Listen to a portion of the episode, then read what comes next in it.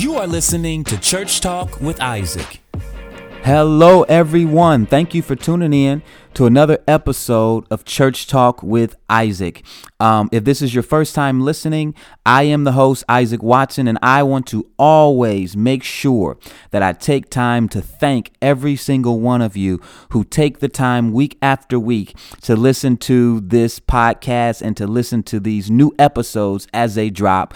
Uh, I drop an episode in the beginning of the week every week. I've been doing so since the beginning of 2020, the beginning of this year, and uh, and I just thank God just for so many supporters. Uh, I mean, every week, you know, we have we have listeners listening in from all over the United States, listeners from actually all over the world, uh, Europe, uh, the UK uh, the Bahamas, the Caribbeans, Africa, uh, South Africa, uh, you know, all over the world, South America, uh, Canada. I just thank God. Thank you all so very much. It means the world to me.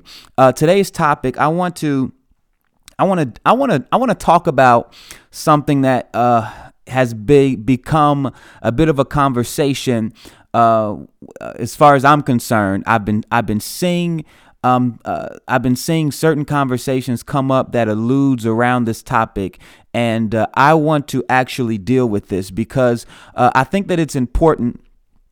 For those of you who are listening, you all know uh, that with Church Talk with Isaac, I cover a multitude of topics, and I try to do it from an unbiased position where I try to just simply present truth or facts, or um, I, I try to do it uh, from the standpoint of uh, the the person who may be sitting in the audience or in the pew, the parishioner, or I may be speaking from a leadership perspective, or someone who may be serving as a leader under leadership, or I may be speaking from a pastoral or from a seat of, of overseership uh, as a senior leader, or whatever the case may be, or even sometimes I may even bring up topics from the outside looking in, people who may not be a part of the church um, uh, but who see church things and who has an opinion about it.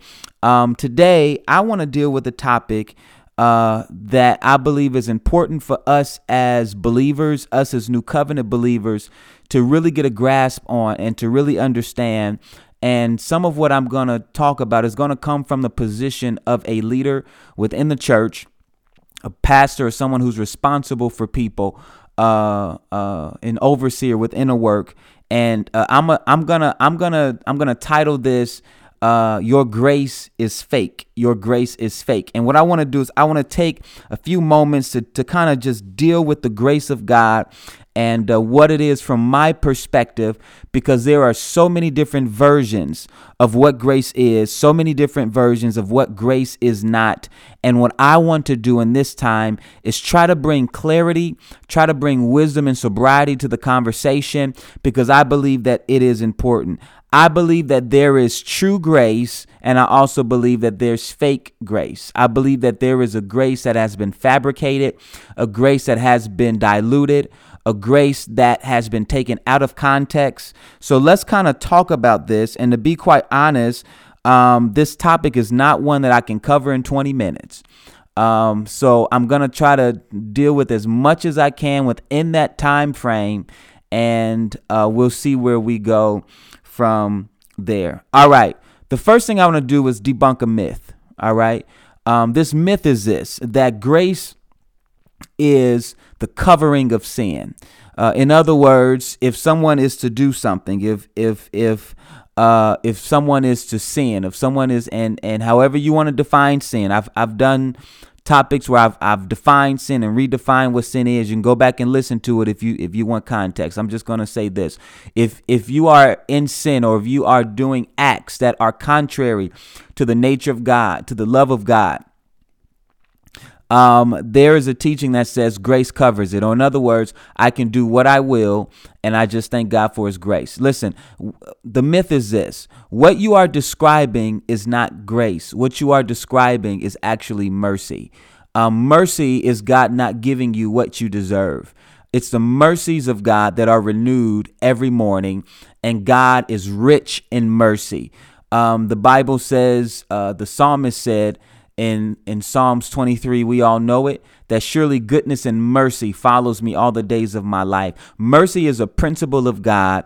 Uh, um, it is it is it is a part of the character and nature of God that um, that demonstrates a sense of compassion upon a people who may be doing things that are contrary or things that are displeasing or things that may be grieving um, to Him, grieving to the Holy Spirit, uh, even things that may be offensive to him and offensive to the Holy Spirit. And we we've we've made it out to be as if God never gets offended or God never gets grieved or God never gets quenched. When the fact of the matter is that all of those emotions are things that God experiences, that God feels. God does get grieved. God does get quenched. Paul told us, do not grieve the Holy Spirit. Do not quench the Holy Spirit. So there are certain things that we uh, as people can do that honestly makes God feel a particular way. And and uh, what we have described as grace, honestly, is really mercy. What I want to do is I want to kind to I want to kind of go over what it means because the Bible does say in Romans chapter 5 verse 20 and 21 that where sin abounds grace abounds all the more. But what does that actually mean? All right, let me read it. Romans chapter 5 verse 20 it says moreover the law entered that the offense might abound. But where sin abounded grace abounded much more so that as sin reigned in death uh, even so grace might reign through righteousness to eternal life through Jesus Christ. Let's just go on over to the next chapter, Romans 6, verses 1 and 2. It says this What shall we say then? Shall we continue in sin that grace may abound? Certainly not. How can we who died to sin live any longer in it? Let's talk about this just for a second because when we talk about how grace covers sin, I believe that is a, a misinterpretation. That's a misappropriation, actually, of Scripture. We talk about, really, Scripture talks about how love covers a multitude of sin. But what grace does, it says that where sin abounds, grace abounds all the more, which means this. Let me tell you what that actually means. It doesn't mean, check this out, that when you feel like sinning, God's safety net catches you because he covers you with his grace. That's not what that means. What this actually means when sin abounds, grace abounds all the more is this. Where sin abounds, God's ability abounds all the more to overcome that sin. So it doesn't matter how much sin you may think you are experiencing or how much sin may be in the earth or in the world, God's grace will always abound. It will always continue to multiply. It will always extend. It will always stretch. It will always be bigger than any sin that you can ever experience. So, what we have to really do is bring understanding and definition to what grace is because grace is not a safety net. Let me say that again, y'all. Grace is not a safety net. Grace, check this out, is just not God's unmerited favor. All right? It is it is grace is actually the ability of God. Grace is the empowerment of God. Grace is check this out, God's ability that gives you the ability to do what you cannot do in your own ability. My church hears this all the time at Encounter Worship Center, and and this is a message that I that I that I preach vehemently, that that I herald, and I will continue to do so. Grace is God's ability that gives you the ability to do what you cannot do in your own ability. In other words, when you are feeling weak, when you are feeling tempted, when you are feeling as if the obstacles are too much, God's grace grace abounds all the more wherever they may be sin. God's ability works in you to overcome any obstacle, anything that could ever try to get you to forfeit your identity and to forfeit your inheritance in Him. Grace is the empowerment of God. So when we talk about grace abounding, we're not talking about grace covering your sin or grace um, covering your sinfulness. We are talking about grace giving you the ability to overcome your sin. So when people say, God, I just thank you for your grace, when they're in a bad position, when, when they're in a sinful state, they're misappropriating it. That's really mercy. You're not receiving judgment is God's mercy. Come on, you're not receiving condemnation is God's mercy. God's grace, however, is that thing that after you've received His mercy, it's that thing that gives you the ability to come out of that hole or to come out of that um, that position of sin. So I think that that's something honestly that we have to we have to really deal with we have to look at now i want to say this and i just kind of want to uh, i just kind of want to uh, kind of just get into this because i think that this is important uh, partic- particularly when we are dealing with the things that I just talked about, with grace being um, the empowerment of God. Check this out. Grace is not just something. Um, grace is not just something that that that we abide in that doesn't empower us and that doesn't lead us to something else that doesn't lead us to Christ. Let's look at a let's look at a verse real quick. Let's look at Titus chapter 2 verses 11 and 12. And um I'm going to read this and I'm going to make a statement. All right. It says this Titus chapter 2, verse 11. It says, For the grace of God that brings salvation has appeared to all men, teaching us that, that denying ungodliness and worldly lust, we should live soberly, righteously, and godly in the present age. Now, I want to say this, y'all. Grace is not just something we abide in, all right, that keeps us from sinning grace actually teaches you godliness. So I have a, I have a problem, quite honestly, with people that say that they believe in the grace of God and that they teach the grace of God and they try to tell other people that they don't understand the grace of God. But the grace that they're teaching, the grace that they're preaching, the grace that they believe that they are in is not leading them or teaching them godliness. I don't believe in a grace that doesn't teach you godliness. One of the characteristics, one of the attributes, one of the responsibilities of the grace of God is to teach you godliness, according to Titus chapter 2. It says that not only does it teach you godliness, but it teaches you to deny ungodliness and worldly lust. And it teaches you to live soberly, righteously and godly in the present age. So listen, y'all, we can't be teaching this powerless gospel, this powerless grace that does absolutely nothing for you, that allows you to remain as you are. When you encounter the true grace of God, there is an inner working on the inside of you that brings you and that convicts you of ungodly living. And there is a grace on the inside of you that teaches you what it looks like to live a godly life. You know, I, I understand, and you all know. I mean, if you've been listening to my podcast for any amount of time, you all know that I believe that you cannot work into righteousness. Righteousness is something that, that you become, that you inherit by receiving Jesus Christ, by being baptized into the grace of God. We become the righteousness of God. God. However, that same grace that made you righteous also empowers you to live righteously also empowers you to live a holy life, also empowers you to live a life through the lens of love, not our own love that we have made definitions for, but have given you the authority to live through the love of Jesus Christ, have given you the ability to walk in the Spirit, because the Bible says that those who are born of the Spirit, let us also walk in the Spirit. And it says also that if we walk in the Spirit, we will not fulfill the lusts of the flesh. So the grace of God gives you the ability to walk in the spirit and it does not leave you idle where you are or in a place to where nothing about you change.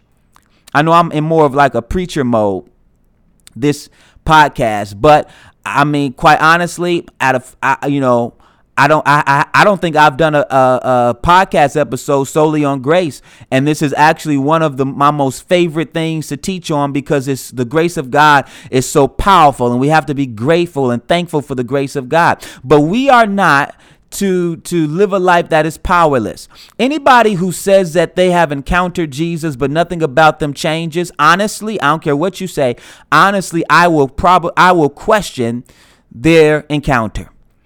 No one can experience or encounter the true raw love and the true raw grace of Jesus Christ and not be, come on, convicted of, of, of wrongdoing and not be convicted or exhorted unto righteous living.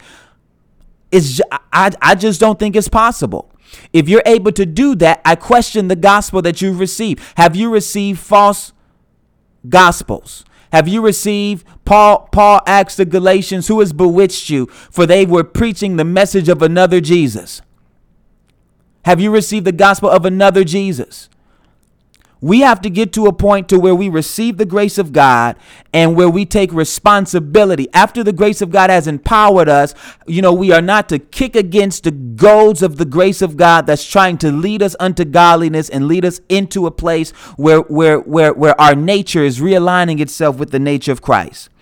All right? I'm almost done. I'm almost done. I want to talk about one last thing, I believe. Yeah, let me talk about one last thing because this is a thing that was brought up, all right? And I know I'm going to get some people that are going to get mad at me or going to get offended with me, but I, you, know, if you know me, come on, if you know me, you know I don't really care. Um, when I am talking about um, what I believe is truth, what I believe uh, God is is wanting us to realize and bring us into. I love you, but quite frankly, if you get upset at what I'm going to say, um, there's some things that you probably have to take up uh, with God. All right. Let's talk about this. Let's talk about what it means to restore a sinner or restore someone that has been caught in an offense. All right. Galatians chapter 6, verses 1 and 2 says this Brethren, if a man is overtaken in any trespass, you who are spiritual, restore such a one in a spirit of gentleness considering yourself, lest you also be tempted, bear one another's burdens, and so fulfill the law of Christ. All right? If a man is overtaken in any trespass, you who are spiritual, restore such a one in the spirit of gentleness. I want to talk about what that actually looks like, what it means to restore a sinner, because uh, this past week there's been some things that have come out, and honestly, it's nothing new. All right, it's nothing new uh, with the individual. Is nothing new with uh, in church history. Um, I mean, people uh, get exposed all the time, and uh, people who, who, who may live contrary to what they profess get exposed all the time. And uh, even people who may not live contrary to what they profess, they may not even say anything about their lifestyle because they believe that the way that they're living is okay.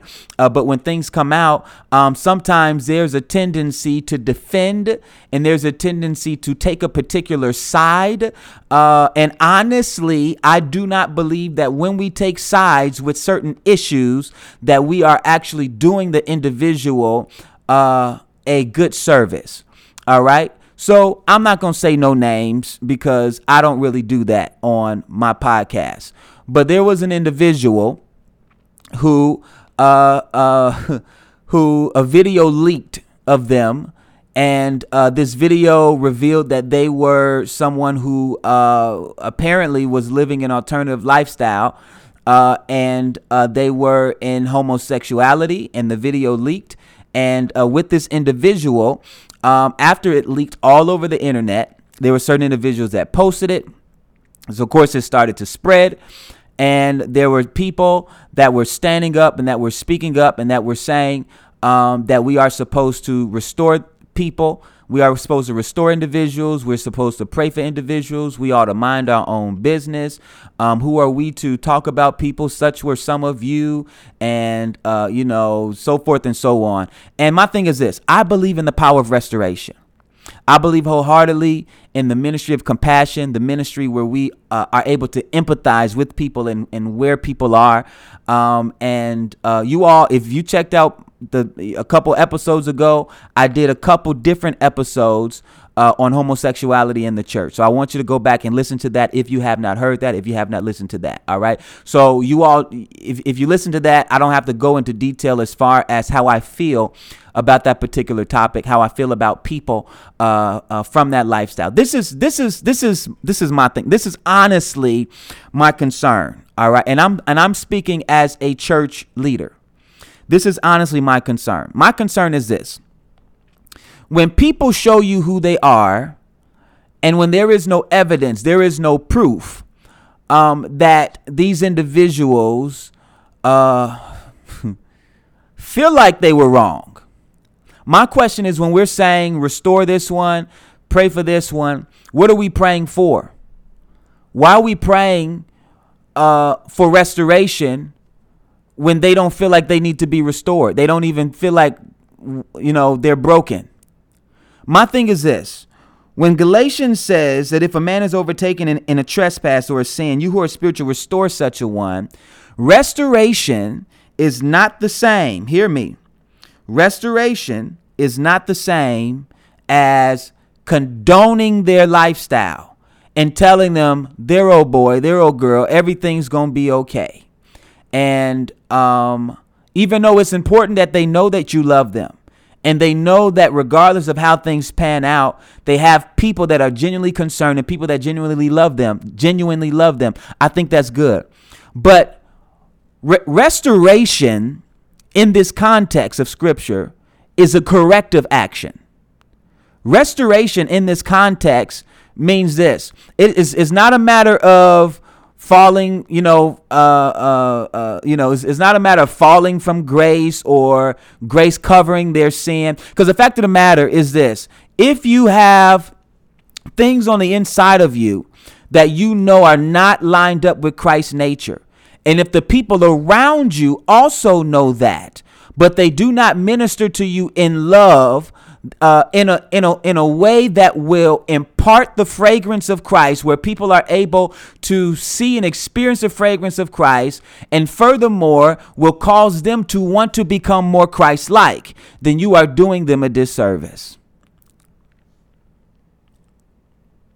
I mean, is repentance involved when we're talking about restoring a sinner? Have they have they become repent you know, have they uh, become uh, become repentant? Now, when I say repent, I'm not saying asking for forgiveness or being remorseful or or or, or you know, or, or, or sorrowful or, or, or condemned. I am talking about realizing who where you are, what you're doing, and understanding that it does not line up with Christ's nature. And wanting your life to line up with Christ's nature. Is repentance involved? Because restoration, like I said, involves correction. Condoning lifestyles in the name of love is not love. Especially when we are talking about, I'm now again, I'm talking from a leadership perspective. Especially when we are ref, when, when when we're talking about people who are given public platforms in ministry whether it's preaching, whether it's singing, whether it, I mean, whatever it is. People are given public platforms and they are seen in the light of ministry as someone who is a minister or a leader or a preacher or or whatever the case may be and they're given these these platforms when you can and, and and you know that they are living a I'm, I'm not talking about a struggle all right? I'm not talking about struggle and you have accountability and you're working through these struggles. I'm not talking about that. I am talking about you know they're living an alternative lifestyle whatever that lifestyle may be. I don't i mean it's, it's not always sexual when we talk about alternative lifestyles. But when someone's living an alternative lifestyle and they are okay with the lifestyle that they live you're doing them a disservice. You are not condoning their lifestyle in the name of love is not love. Restoring such a one, that word restore, uh, when it says to restore such a one, it comes from the same word, cardotismo, uh, uh, and it's the same word which means to to, uh, to correct, to realign. It's the same word to, that means to perfect uh, it's a derivative or it's connected to the word in Ephesians 4:11 that says the perfecting or maturing uh, uh, or, or, or, or, or aligning of the saints. Same word. It means to realign. It's a chiropractic term. It means to adjust when it talks about restore such a one. So grace is the ability.